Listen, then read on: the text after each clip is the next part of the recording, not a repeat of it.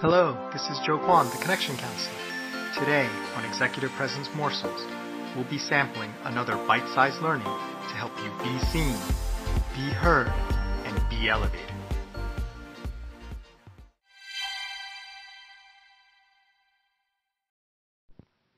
Hello, this is Joe Kwan, the Connection Counselor, and welcome back to Executive Presence Morsels Gardening Week. So today we're going to talk about something that is really required for gardening, which is patience, right? You, you figure out what you're going to grow, you till the soil, you plant it, you water it, uh, you maybe you fertilize it, you make sure you have the right amount of sun, and then what do you do? You wait. And then you wait some more, and then you wait some more.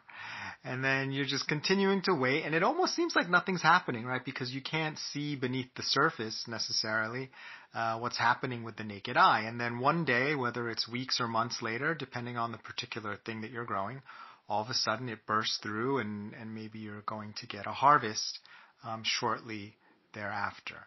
Um, so I want to talk about the principle of, of patience and how that's often an overlooked skill when it comes to leadership and executive presence. So, you know, today's modern day view of the leader, especially in our hyper-connected world, is someone who gets results instantaneously, right? We're all used to our notifications. We're all used to just, you know, Amazon Prime or Netflix and just getting what we want right away, or a Google search if we need some information. And, and in all that, I think what can get lost is the value of patience and also the appropriate role of patience in certain things, because certain crops may um, mature very quickly and others are going to take longer. And my point there is um, sometimes things are going to take longer, and that's because they should, right? There's a process going on there. It's not that you're not being effective or doing the right thing. It's not that you're not trying hard enough or moving fast enough.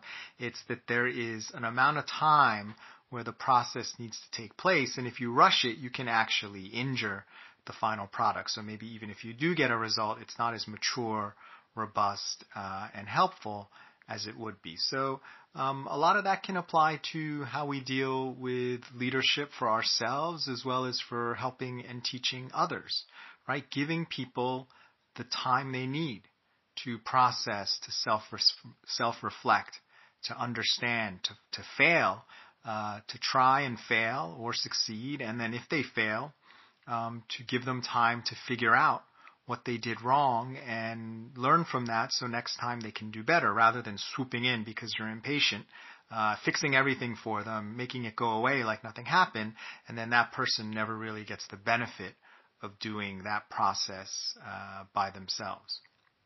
So that patience often um, can also apply in a conversation, right? You could be talking and there could be a silence. And often the person who to break the silence first is the one who, um, I don't want to say loses like winner loses, but who doesn't get as much benefit, versus the person who can sit quietly and see what comes out next from the other person can often reveal the thing that you need for the negotiation or the deal that will make all the difference. But guess what? You never hear that if you're too busy yapping, because you cannot stand the silence. You can't be patient. You can't wait for the other person to process their thoughts uh, and to fill that silence. Um, and that's another thing to consider uh, as well, a bit of an aside. Different people process and think differently. Um, I tend to be a fast talker and uh, a fast thinker. I, I like to think. So um, I will often, you know, jump in and kind of say what I'm thinking. Whereas other people may be thinking, but they're not going to jump in because they're processing Uh, in a different way, and they need a little bit more time uh, before they're going to chime in and say anything. So those sorts of people, if you rush them, um, often you're not going to get the full measure of their creativity. You're not going to get the full understanding of what they're thinking, because, you know, you've basically knocked out a lot of what they're trying to do by, you know, filling it with, with your thoughts. And then that actually changes the nature of what they might have told you if you had just been patient, waited a couple extra beats, and allowed them to reflect uh, and chime in uh, with their thoughts. So from a leadership and executive presence perspective, I often couch this in terms of stillness, right? Being still and having the presence of stillness where you're not moving until you need to move. You're not moving until the exact moment where your movement or action will be the most powerful, the most effective, the most opportune. So I often think about, um, use the metaphor of, let's say, hitting a baseball, right? Uh, do you walk up to the plate and you just swing it nonstop, or do you wait until the ball is exactly in the right position and then you swing and then you hit a home run or make solid contact with the ball? If you're fidgeting around, if you're if you're swinging the bat and, you know, moving your feet all around, you're actually going to have less likelihood of getting a good result. And it's often that way with executive presence as well. Sometimes the most powerful thing we can do is to be still and have a presence of stillness. In addition, that has the added benefit of helping others be still and be able to see things better and to know when to jump in with the most effective action at the most effective time. So today, what I'd love for you to do is ask yourself, do you have the patience to lead in various scenarios? And are there times where maybe your lack of patience gets the better of you? And you can kind of see this if you're if you're paying attention and you look at others.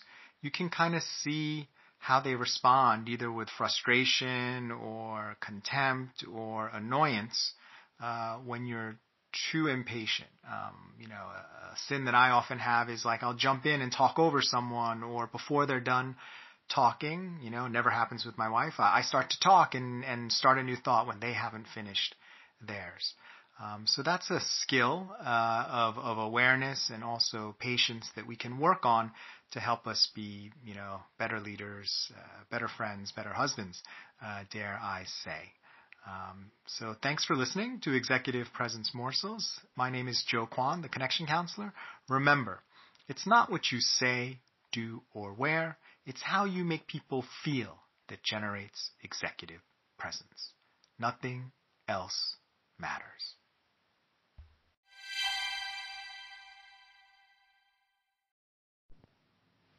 If you like, please stay tuned for a preview of tomorrow's episode, brought to you by our sponsors.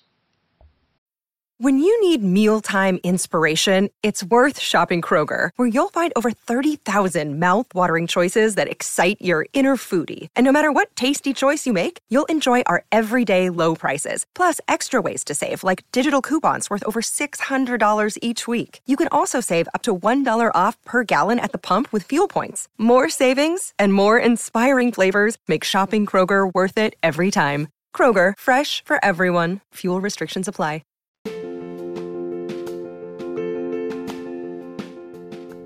Get asked, why did you create the Thrive Guide for High Potential Underrepresented Professionals? It all started out with one unanswered question. How do you thrive in environments where your advancement is still considered an anomaly? I know far too many talented, ambitious, and devoted professionals whose efforts to climb the corporate ladder were met with resistance, broken promises, and sometimes outright sabotage. As I looked for guidance to meet this challenge, there wasn't much out there other than the generic, you have to be better and work harder than everyone else. While I see some wisdom in this, it ignores the damage that this double standard wreaks on your mental, physical, and spiritual well-being. It also doesn't provide any specific strategies on how to handle the daily challenges, such as microaggressions, that create extra drag on your performance. I began to explore this for myself when a few pages of notes turned into thirty-three lessons, two point five hours, and a lot of video editing. The final result was the Thrive Guide with its seven strategies to thrive. Each strategy is designed to address challenges that are rooted in societal, institutional, and personal expectations for groups that have not been, and largely still are not, prevalent in leadership positions. If you refuse to have artificial limits placed on your advancement, but continue to be met with resistance, then this Thrive Guide is for you. Available now on udemy dot com. Let's get thriving.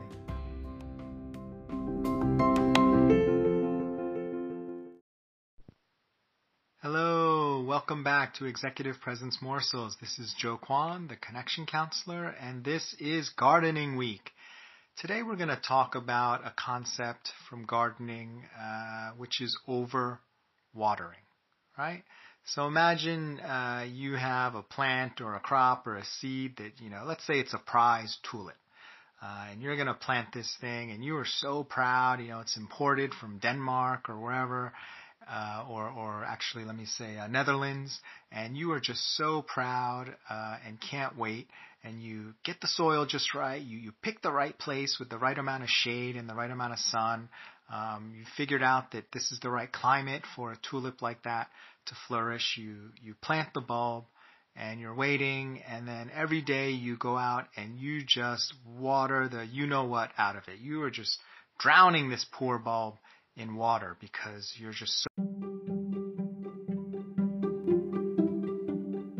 Thanks for listening. Can't wait to be with you again. Join us next time for another tasty Executive Presence Morsel.